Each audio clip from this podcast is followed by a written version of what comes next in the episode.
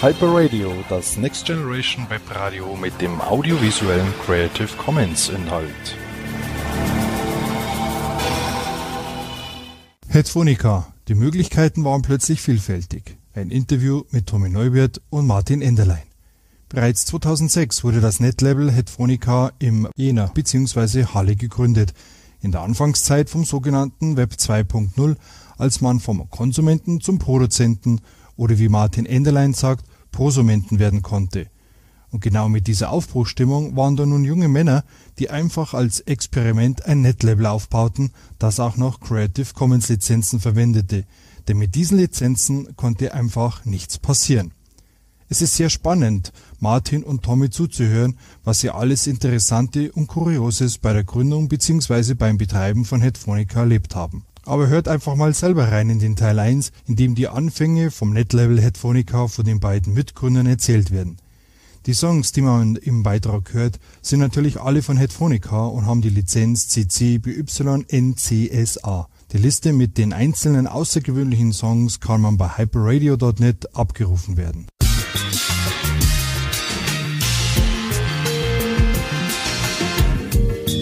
Hallo, willkommen hier in der wunderschönen Oberkirche. Heute mal etwas familiär, aber hoffentlich auch schön. Wir präsentieren heute Headphonica, eine Truppe aus Jena und verstreut. Das ist so eine Internetgemeinschaft, Musikfreunde. Und sie präsentieren heute Raum, Klang, Musik. Ui, nochmal Zuwachs, okay. und die fangen jetzt einfach mal an. Hallo Klaus, hallo Martin, hier ist Tommy aus Weimar. Hallo Klaus.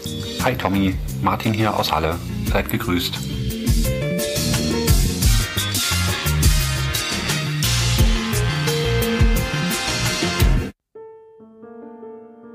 Ihr habt Headphonica 2006 gegründet. Wer waren die Gründer?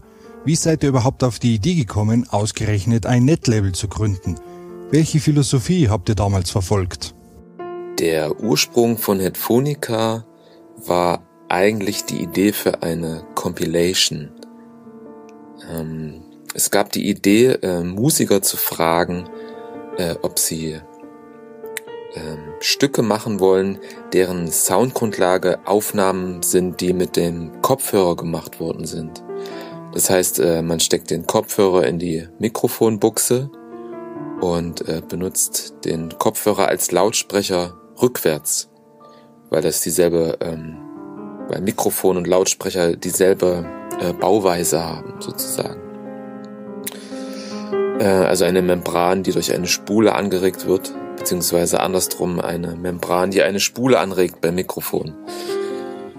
Genau. Ähm, und äh, aus diesem Gedanken ist dann Headphonica äh, entstanden als Begriff. Und ähm, genau, zu diesem Zeitpunkt waren das Marco, Marian, Clemens und ich. Genau, das war der Dunstkreis Halle, Jena.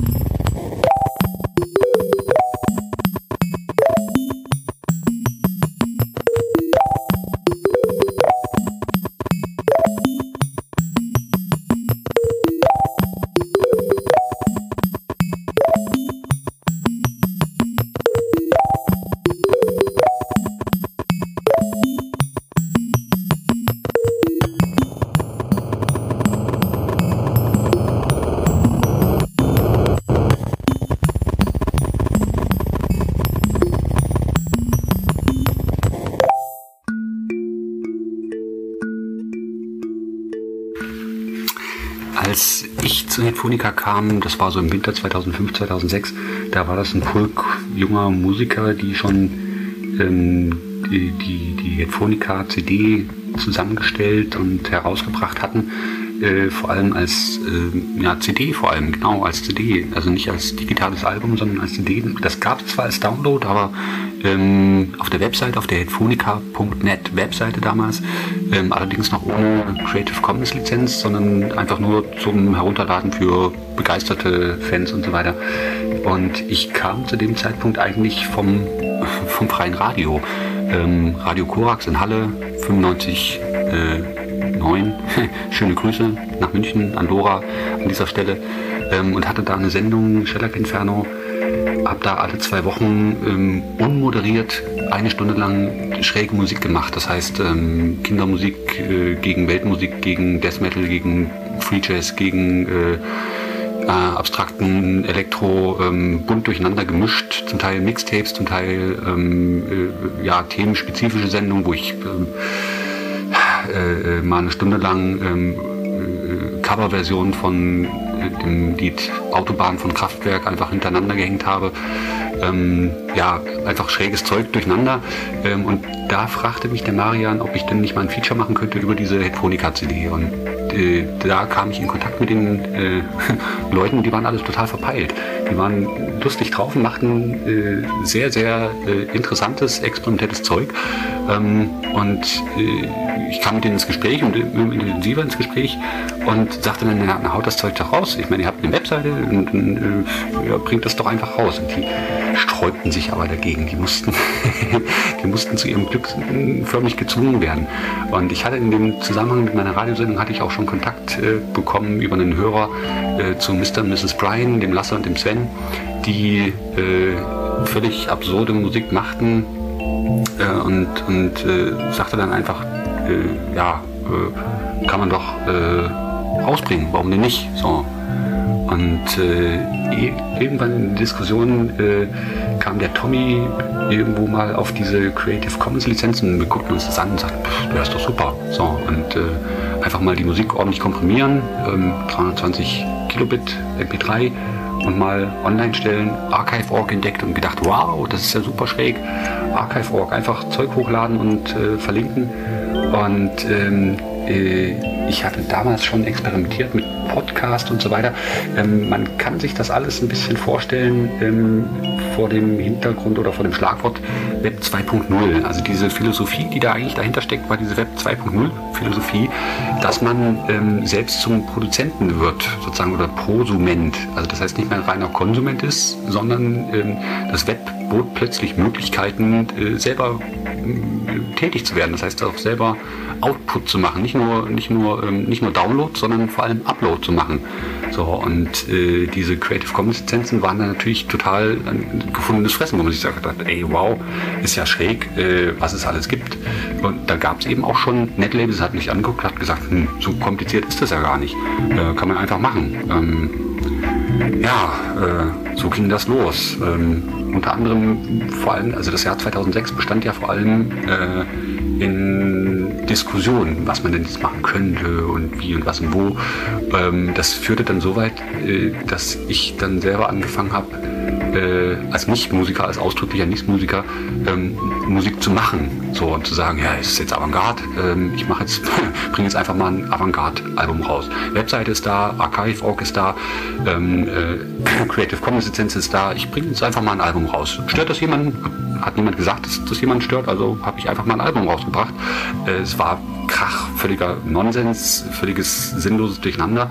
Ähm, äh, aber ich wollte den, den, den Leuten zeigen, das geht einfach, kann man einfach machen. Ähm, ist nicht so kompliziert, auch wenn es ähm, vom Anspruch her äh, nur Dadaismus ist, sozusagen.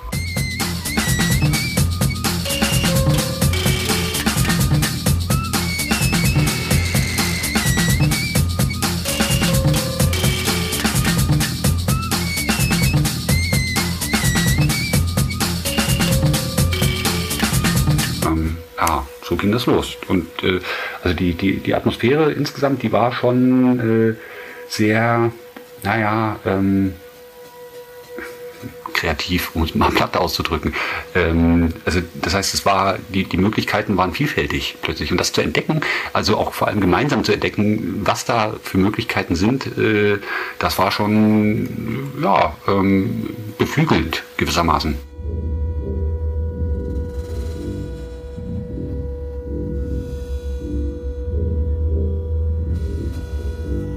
Man muss auch zu denen in dem Zusammenhang wissen, äh, dass Netlabels zu dem Zeitpunkt 2005, 6, 7, 8, 9, ähm, äh, die gab es schon, ja.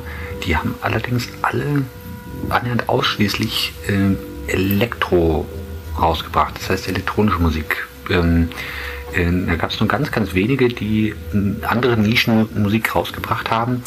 Ähm, und äh, eine der Herangehensweisen, eine der Prämissen war sozusagen tatsächlich auch auf Headphonica Musik rauszubringen, die ja ähm, ganz anders ist als das typische äh, Netlabel. Sozusagen das typische Netlabel hat damals ähm, Elektro gemacht und ich meine äh, zu dem Zeitpunkt ähm, kamen dann auch tatsächlich andere Netlabels, äh, A-Records und weiß ich auch nicht wer alles, ähm, die äh, richtige Musik rausgebracht haben von richtigen Musikern, die richtige Instrumente gespielt haben.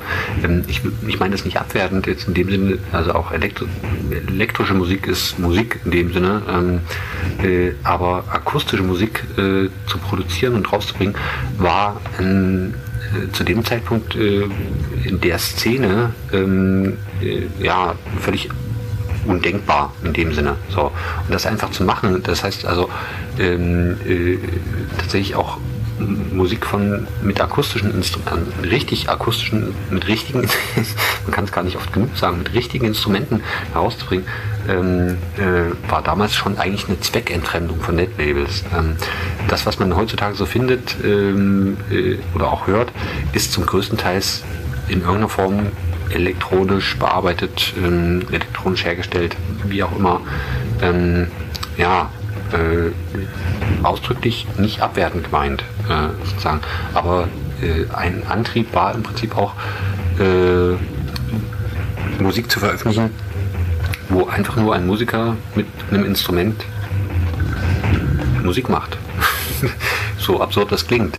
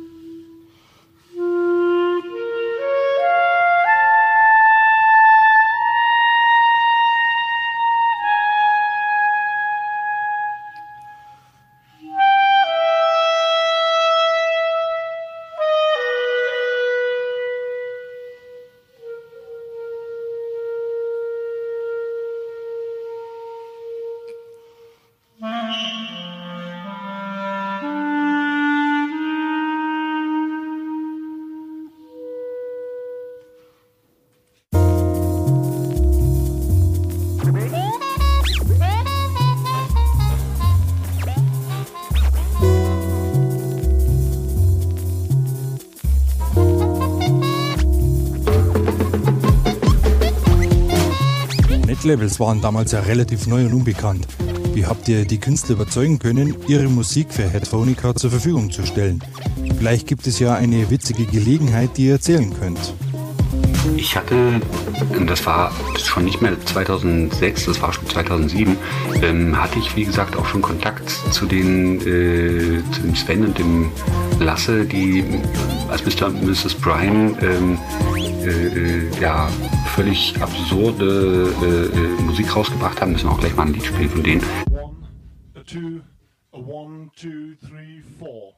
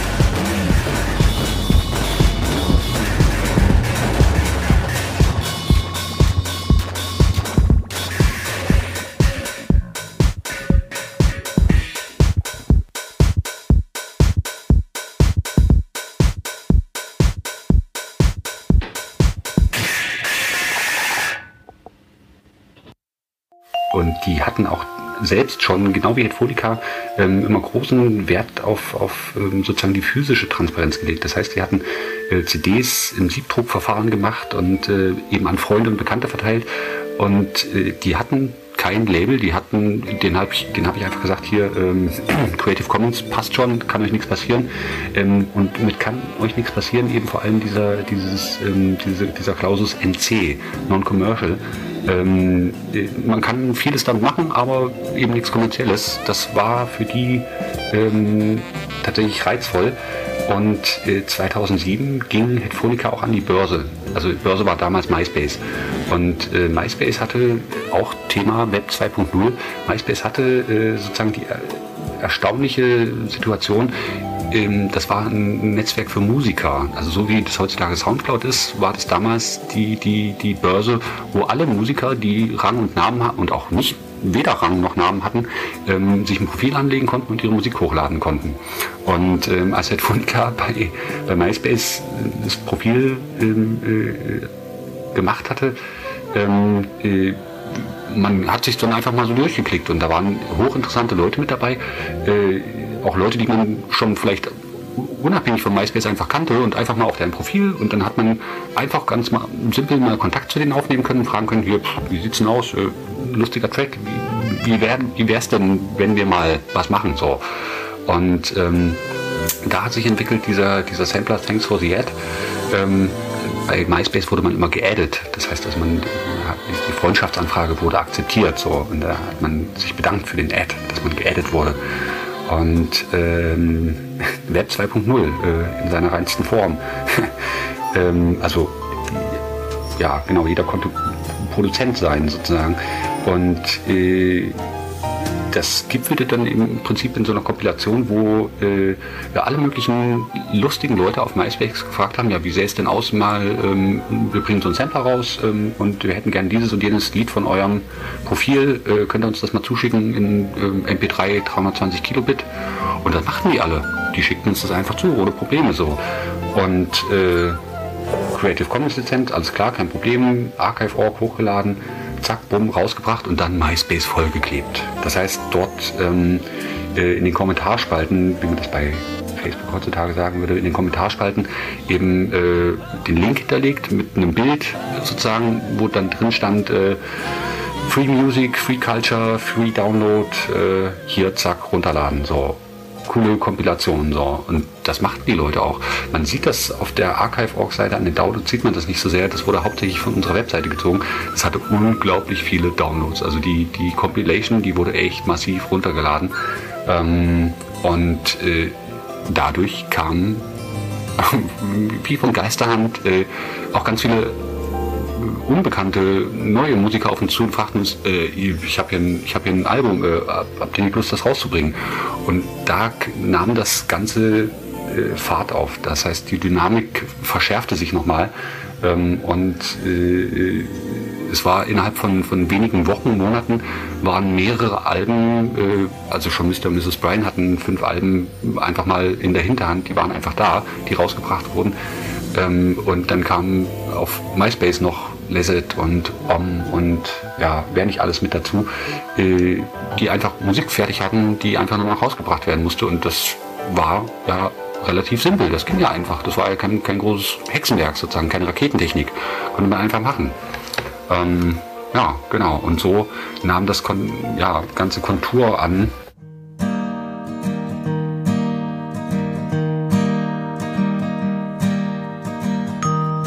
There's no reason to feel sad now that you're here. And there's no reason to be down now everything is clear. There's no reason to feel lost now that I know which way is home.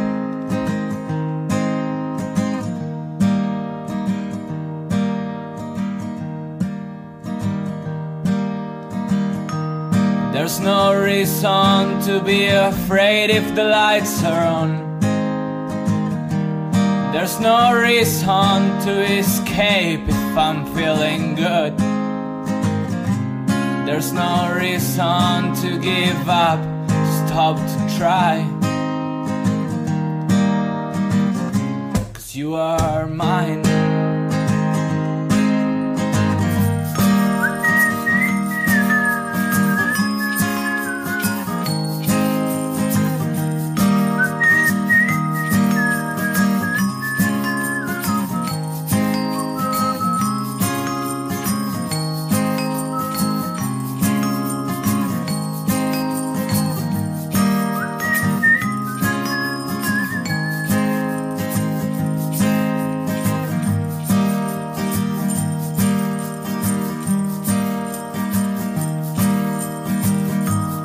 There's no reason to say no when you mean yes. There's no reason to wait anymore if you just can't wait. There's no reason to say it's gone, you know you're wrong. Cause you got it in your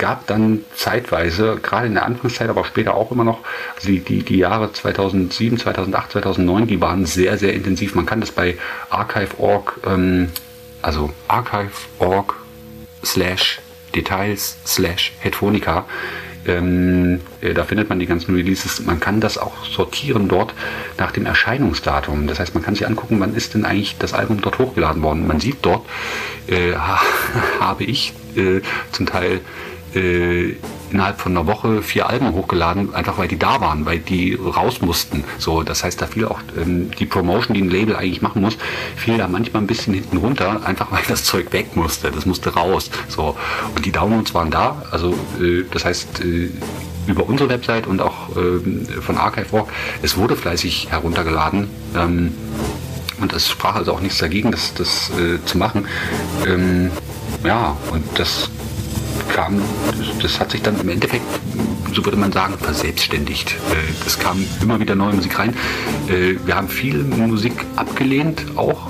Ähm, Ich sag mal so, jetzt im Nachhinein betrachtet, 20% von den Veröffentlichungen hätte man sich auch sparen können, 80% sind super. Ähm, äh, bei 20% hätte man ein bisschen kritischer sein müssen vielleicht und sagen müssen, ja, mh, lass mal vielleicht das eine Lied auf eine Compilation, aber den Rest, mh, nee, wollen wir nicht. Aber damals war die Dynamik tatsächlich sozusagen, ey Mann, es geht doch einfach, ist doch gar kein Problem. Äh, und die Musik ist nicht so schlecht, äh, haben wir es einfach raus. So. Ja, äh, das war Headphonica 2007, 2008, 2009. Ähm, genau, es lief einfach, es war, war ein Selbstläufer, kann man so sagen.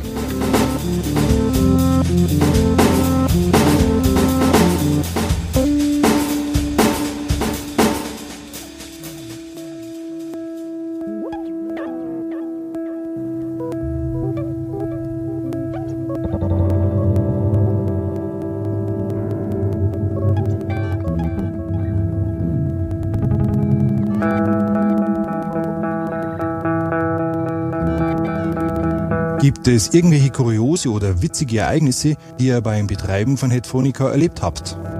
Tommy, du musst unbedingt die Story erzählen mit Headphonica.net ähm, und Headphonica.com. Das kann ich, glaube ich, nicht so gut erzählen wie du und das war echt schräg. Ja, es war so, die ursprüngliche Domain von Headphonica war headphonica.net. Und ähm, ich kann es nicht mehr ganz genau erklären, aber es war auf jeden Fall so, dass man äh, die Domain ja sozusagen bezahlt und wir das vergessen hatten, das zu verlängern. Und es war dann wirklich so, dass äh, sich jemand die Domain dann direkt ähm, geschnappt hat, als sie dann frei war. Also ich glaube, da ging es echt um Stunden, aber es war mit Auslauf sozusagen des Domain-Abos oder wie man das nennt, war headphonica.net vergeben. Und ich glaube auch, dass wir wirklich versucht haben, Kontakt aufzunehmen mit demjenigen, der sich die Domain ge gegrabt hat, sozusagen. Und uns da auch, ähm, ja, sehr unromantische Angebote gemacht wurden, damit wir headphonica.net wieder haben können. Letztendlich haben wir uns dann dafür entschieden, ähm, headphonica.com anzumelden. Genau. Ähm, irgendwann viel später, als scheinbar headphonica.net wieder frei war, ähm, wurden dann auf headphonica.net äh, Kopfhörer angeboten. Das fand ich ganz lustig, das dann zu sehen. Ich kann nur noch dazu sagen, ähm, nach dem Umzug von Headphonica.net auf Headphonica.com ähm, es hat Monate gedauert, ähm, äh, äh, zu schauen, wo kommen die, also wo, wo gehen die Links von Headphonica.net, wo kommen die her sozusagen, wo, woher bekommt ähm, Headphonica.net, ähm, von wo aus ist das verlinkt, ähm, von welchen Webseiten äh, und äh, wen muss man da kontaktieren und den darum bitten, bitte den, den Link nicht auf Headphonica.net setzen, sondern auf Headphonica.com. Ähm, hilfreich war in dem Zusammenhang tatsächlich der Verein, äh, der das betreut in, Deutschland, Creative Commons Berlin, das war damals der John Weizmann, ähm, ein, ein, ja, ein, Rechtswissenschaftler aus Berlin, äh, den wir kontaktiert hatten. Die hatten das damals auf ihre Webseite gesetzt, dass wir eben geforkt wurden, sozusagen. Ähm, das war hilfreich, ähm, sozusagen auch die ganzen Website-Betreiber zu überzeugen, ey, bitte leitet es auf die richtige Seite weiter. Äh, und das hat Monate gedauert, das war unglaublich.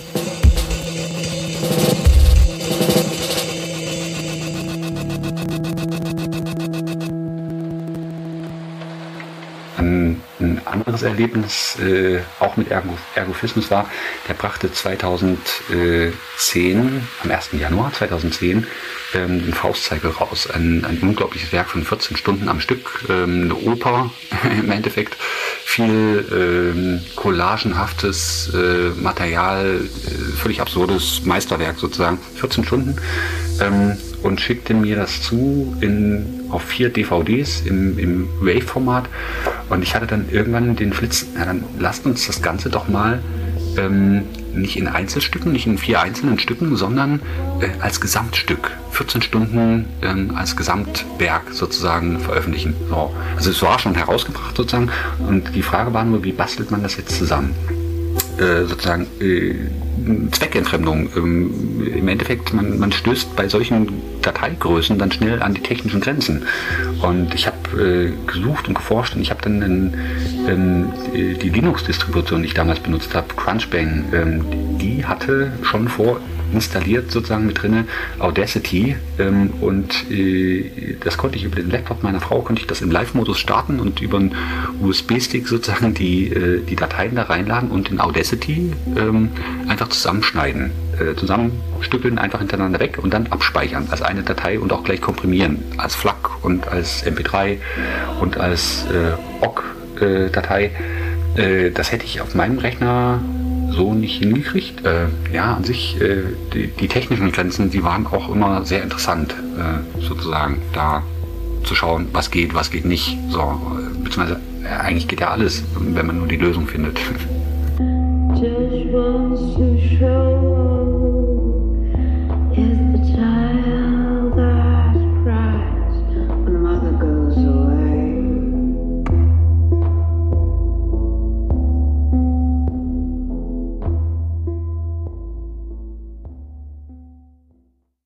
Der Teil 1 von der Headphonica Gründungsgeschichte. Martin, Tommy und die anderen haben die Zeichen der Zeit von Web 2.0 und mit der Creative Commons Lizenz einfach genutzt, um mit Headphonica ein äußerst spannendes Netlabel zunächst mal als Experiment gegründet und sich dabei mit den Tücken des URL-Grabbings herumschlagen müssen. Wenn Martin Enderlein und Tommy Neubert über diese Zeit schwärmen, wird man sofort wieder zehn Jahre zurückversetzt und man hat diese dynamische Phase des Internets wieder vor seinem geistigen Auge, als wäre es gestern gewesen.